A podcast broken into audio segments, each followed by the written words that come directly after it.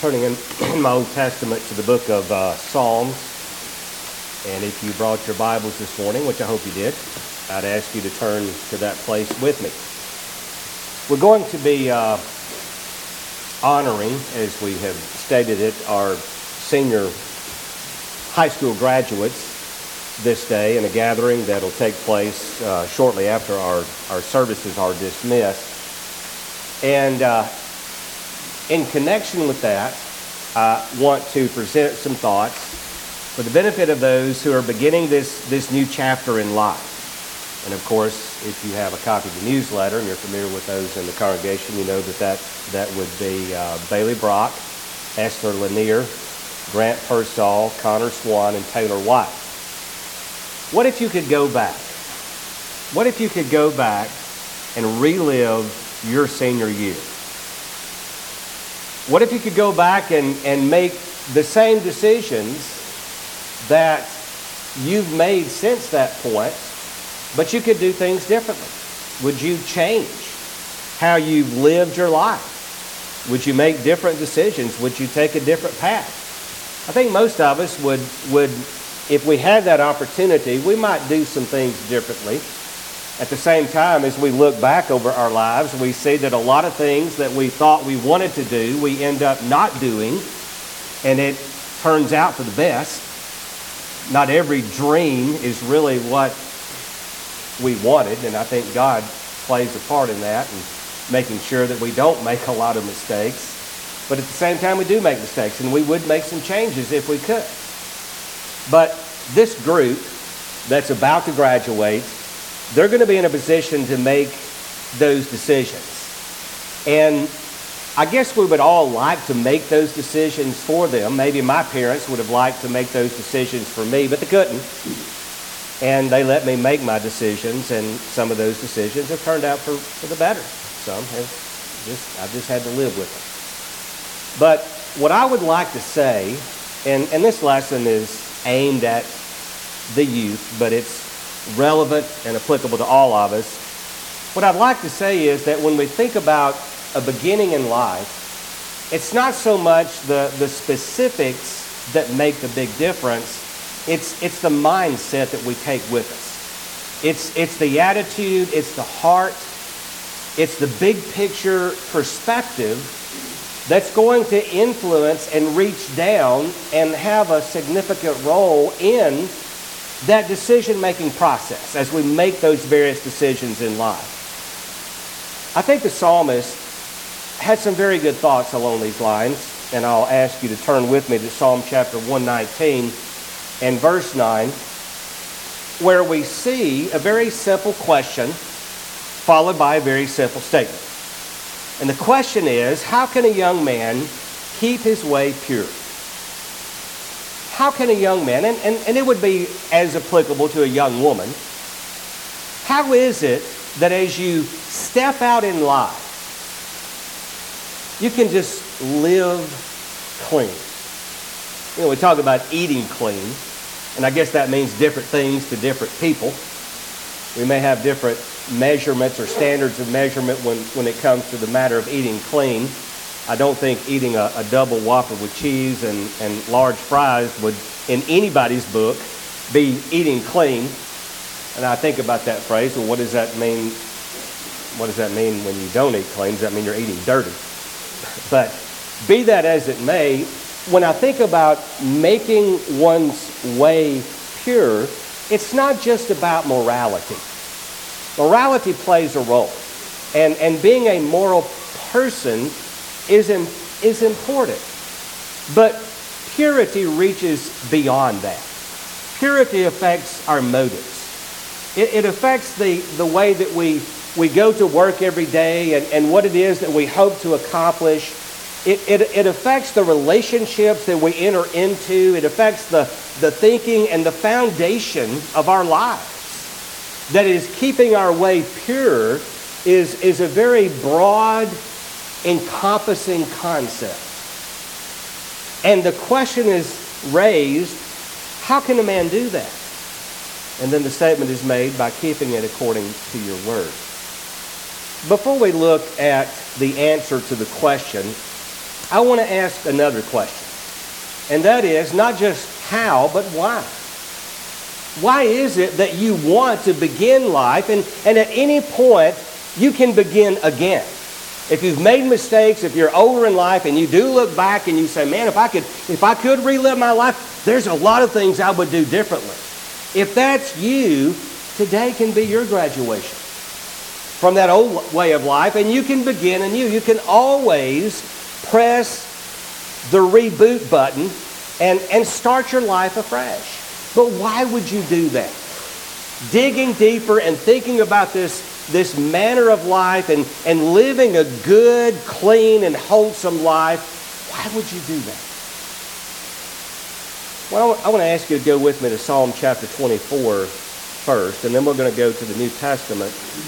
Because here is another psalm that I think speaks to that matter. In verse 3, the question is asked, Psalm chapter 24 and verse 3, Who may ascend into the hill of the Lord? And who may stand in his holy place? Well, that speaks to fellowship with God, does? Who may live their lives in the presence of God? Verse 4 He who has clean hands and a pure heart, who has not lifted up his soul to falsehood, and has not sworn deceitfully. He shall receive a blessing from the Lord and righteousness from the God of his salvation. This is the generation of those who seek him, who seek your face, even Jacob.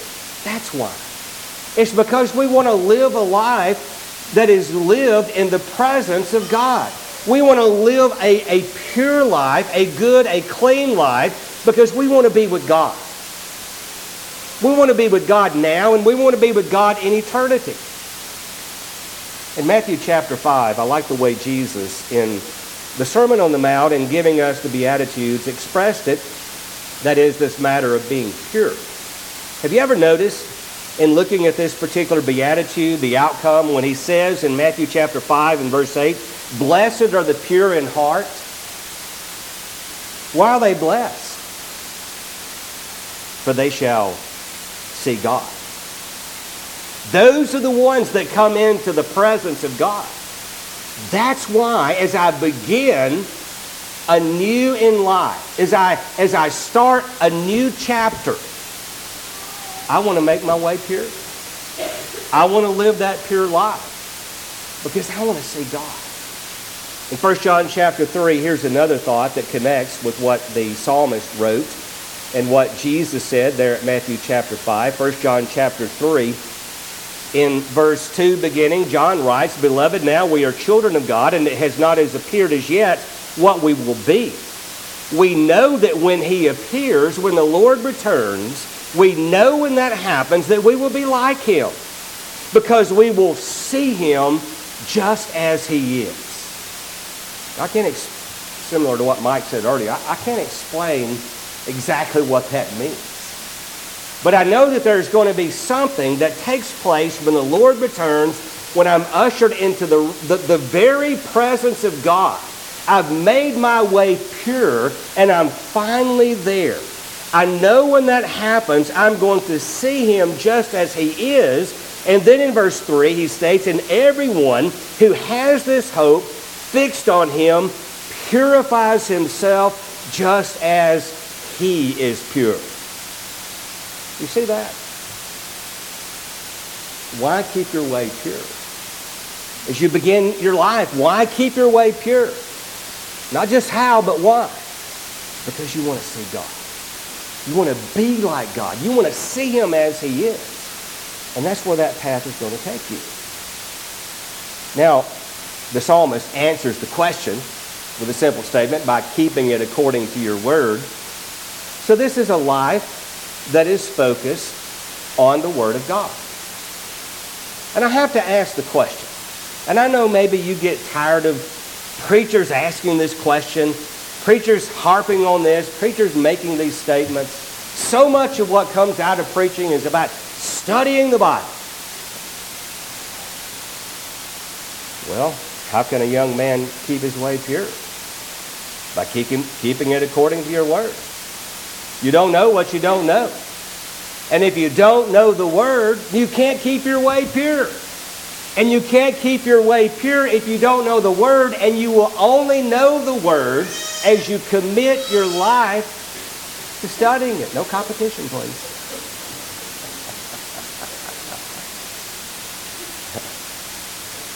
you will know the Word as you commit your life to studying it. You know, and I just want to, I just want to ask, I just want to ask our, our young people. If you're a teenager this morning, let me just ask you the question.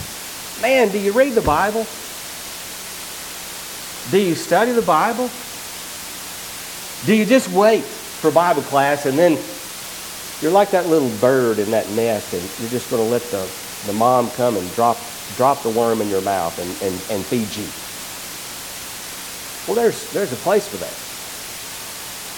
But you're never too young to open up the Bible and to start reading it. And then, and then to study it. And, and, and I'll tell you, when you, when, you, when you first start reading it, it's not always going to make sense. You're not always going to understand it. It's not the most difficult thing that a person could study in life, but it's not the easiest either. There's a lot of pieces that just sort of seem to to fall together and fall in place only with continuous abiding in the Word. But if you want that clean life, it's going to have to be a life that's focused on the Word of God. God. Psalm chapter 119 and verse 10. It's after verse 9. How can a young man keep his way pure? By keeping it according to your word. Now listen to the words of the psalmist. With all my heart, I have sought you. With all my heart. Seeking God. Because you want to be with God. You want to be in the presence of God. You want to be pure as God is pure. Do not, do not, this is the prayer of the psalmist, do not let me wander from your commandments. Your word I have treasured in my heart. Why? That I may not sin against you. I want that clean life. Blessed are you, O Lord. Teach me your statutes. That's an interesting prayer, isn't it? It's, it's asking God to open your mind so as to be able to understand. Not just from the Bible class teacher, not just from the, the preacher, but asking God to work providentially in, in the brain, in the mind that He has given you so that you can begin to grasp the deeper meaning of his word. Verse 13, with my lips I have told of all the ordinances of your mouth. I, I talk about your word. I have rejoiced in the way of your testimonies as much as in all riches. This means more to me than anything. I will meditate on your precepts and regard your ways. I shall delight in your statutes. I shall not forget your word. If you're at a turning point in your life, if you just begin with that commitment, you'll make a lot of good decisions in life. In verse 59 of this same psalm, I considered my ways and I turned my feet to your testimony. I looked at my life. I think my life is not the pure life it should be. And it's not the pure life it should be because I'm not focused on your word. So I turned my feet to your testimonies. I hastened and did not delay to keep your commandments. The cords of the wicked have encircled me. Well, that speaks to life, doesn't it? The cords of the wicked. Do you ever feel like the cords of the wicked have just got you all tangled up? You know, that's the world in which we live. We live in a world of wicked people. We, lo- we live in a world of wicked influences. And, and sometimes we almost feel like we're just tied down with them so much that, that, that we, we have no choice to but to become like the world. But that's not true. The cords of the wicked have encircled me, but I have not forgotten your law. I'll get through this because I'm focused. I'm focused on your word. Your word Verse 105 is a lamp to my feet and a light to my path. It guides me. Wherever I go, I know there's going to be light because I have committed my life to be one focused on your word. How can a young man keep his way pure? By keeping it according to your word. Where will that word take us? Where will the word take us? Well, I'm going to let you make some points for me as we look at some verses, and then the lesson, lesson will be yours. In Hebrews chapter 12, let's go there first. Hebrews chapter 12, uh, you, make, you make the connection as you read the verse. Open up the sword of the Spirit. I hope you brought the sword with you today. Hebrews chapter 12 and verse 14. Pursue peace with all men, all men, and the sanctification without which no one will see the Lord. Remember, we said earlier, the one who keeps his way pure does so because he wants to be in the presence of God. This verse speaks to right relationships. Pursue peace with all men and the sanctification that is the distinctive lifestyle without which no one will see the Lord. Now go to Matthew chapter 5. Go back to the Beatitudes in the Sermon on the Mount and notice in verse 9. Matthew chapter 5 and verse 9. Blessed are the peacemakers, for they shall be called sons of God. The word will take us to right relationship. We'll seek to be at peace. We'll want to be a peacemaker because that's what Jesus was. Jesus did not set out in life to, to create conflict everywhere he went. His mission was not to leave a trail of human carnage. His mission to, was to be a peacemaker, to bring about reconciliation between, between God and man. He died for that. If we live a life that's focused on the Word, then that Word will take us to right relationships. Don't be concerned about marrying the perfect person. Be concerned about marrying the right person.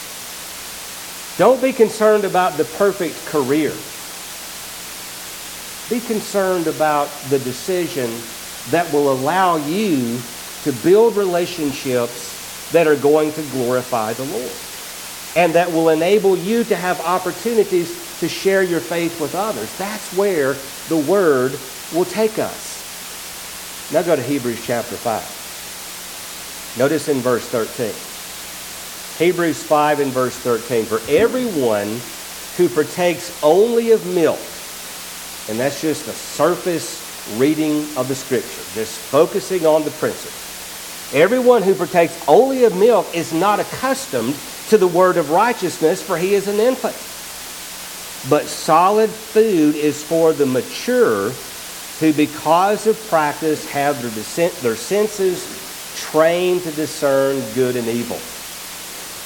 There's right relationships and there's right thinking. The Word will take us to right thinking. We don't always have the specifics addressed in the Scriptures. There are a lot of temptations that we face every day, and we can't go to a specific verse of Scripture that explains exactly what that is. But the promise of this verse is that if you will practice, if you will practice what, what God preaches, then you will have your senses trained to discern good and evil. It's that sixth sense. It's that ability, you just know it. You've studied the Bible so much, you've read God's Word, you've become familiar with His will, you have made His will your will, and now when you're faced with this decision, you don't have to call anybody. You know. This is not right. This is not right. I can't read about this specific matter in the Bible, but this isn't right. I am not going to this place. I am not going to do this thing. This is something that I cannot accept. And that's a part of hungering and thirsting for righteousness, is it not? The Hebrew writer again said, the word of righteousness. It's a word that will make you right with God. And then in chapter 5, going back to the Sermon on the Mount once more, chapter 5 and verse 6, Jesus said, Blessed are those who hunger and thirst for righteousness, for they shall be satisfied. God will give you that answer. Right thinking can be yours if that's your commitment. And then finally, where will the word take us? I'll go ahead and give you this one. It'll take you to the right foundation. In Luke chapter 6, beginning at verse 46, and this is going to be parallel to what Clay read for us earlier from the book of Matthew. In the sixth chapter of Luke's Gospel, beginning at verse 46, Jesus said, why, why do you call me Lord, Lord, and do not do what I say? Everyone who comes to me and hears my words and acts on them, I will show you whom he is like. He is like a man building a house who dug deep and he laid a foundation on the rock, and when a flood occurred, the torrent burst against that house, and he could not shake it because it had been well built. This is the young man who is keeping his way according to the word. This is the young woman who is keeping her way according to the word.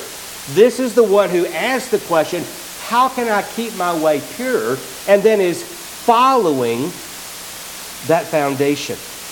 But the one who has heard and has not acted accordingly is like a man who built a house on the ground without any foundation. And the torrent burst against it, and immediately it collapsed, and the ruin of that house was great. Is that the life that you want? We all know people whose lives can be described in that way. I mean, they have made a hot mess of their life because they didn't build it on the foundation. They didn't start by building right relationships with right thinking and that right foundation. In Matthew chapter 7, and we'll close with this in verse 13. Jesus said, Enter through the narrow gate. Everything we've talked about is not the easy path. It's not the path of least resistance. The gate is wide and the way is broad that leads to destruction. And there are many who enter through it. But the gate is small and the way is narrow that leads to life. And there are few who find. Who do you want to be?